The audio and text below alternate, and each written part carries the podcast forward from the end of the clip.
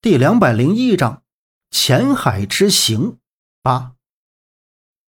当时啊，姓朱的看到那渔网子没有破，他左右瞅了瞅，也没瞅见自己那个同伴。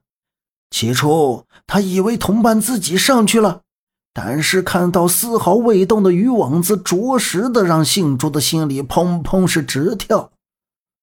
那姓朱的就想赶紧把眼前这具尸体弄上去，他手忙脚乱地把渔网从那尸体上拿掉，准备把尸体弄好上去。突然啊，在尸体的后面冒上了一大团黑黑的头发，把姓朱的吓了一跳。他仔细一瞅，那头发侧面是自己那个同伴的侧脸，再看那同伴正抱着另外一具尸体，那姿势令人感到难以接受。他们最忌讳的就是与尸体亲密接触了。那姓朱的看的是十分气愤，但也无暇去管他，只是招呼他赶紧干活。姓朱的已经把手里的绳子绑到那具尸体的腰上，就在他刚要抽动绳子的时候，他的那个同伴和怀里的尸体一同转过身面对姓朱的。姓朱的还给他打个手势，就见他的同伴快速游了过来，来到姓朱的跟前，猛地双眼乌黑，随之脸颊血肉横飞，张开血般大口又要吃了姓朱的。那姓朱的吓得是魂飞魄散，心想啊，这同伴呢是咋了，也顾不得其他，拉拽着手里的绳子就往上游。他的两条腿扑腾着使劲踹那个想要吃他的同伴，最后他使了全身的力气，终于冲到了水面上。等他扒着船板大喘着就要破口大骂的时候，就听船上传来说话声：“丫的，老祝，你怎么回事？快点上来走了，把那个女娃子弄上去了。”姓朱的就喝道，紧接着他就觉得那声音很熟悉，他抬头一看啊，当场没给吓得尿裤子。船板上跟他说话的正是那个一起下水的同伴。姓朱的揉揉眼看清之后，这才信知自己是撞了鬼。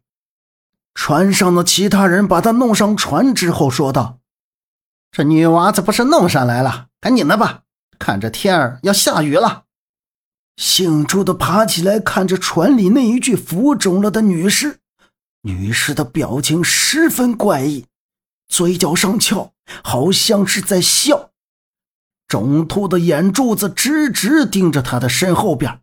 姓朱的回头一看，更是浑身汗毛立了起来。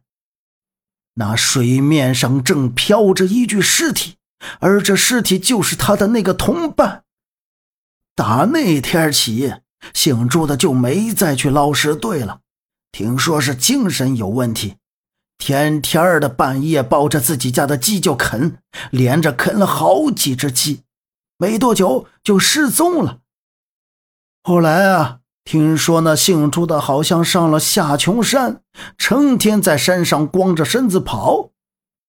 对，那个下穷寺里的和尚把他收了，哦，好像是关在一个屋里，总算是踏实了几年。但是最近哦，乡里养鸡的总是被啃死，闹得是人心惶惶。有人说是看见那个姓朱的干的，还说这几天要组织人上山找那个姓朱的讨理儿。这群人呐，可真是有意思了，找个疯子讨理儿，你说这是不是自讨没趣儿啊？老汉一边说着，一边赶着他那黑驴子。葛所长点点头道：“哎，辛辛苦苦养大的鸡崽儿，突然一天被人给咬死了，那肯定谁心里都不舒服的。但是这下穷寺里没看到有什么疯子的，也许是看错了也说不定。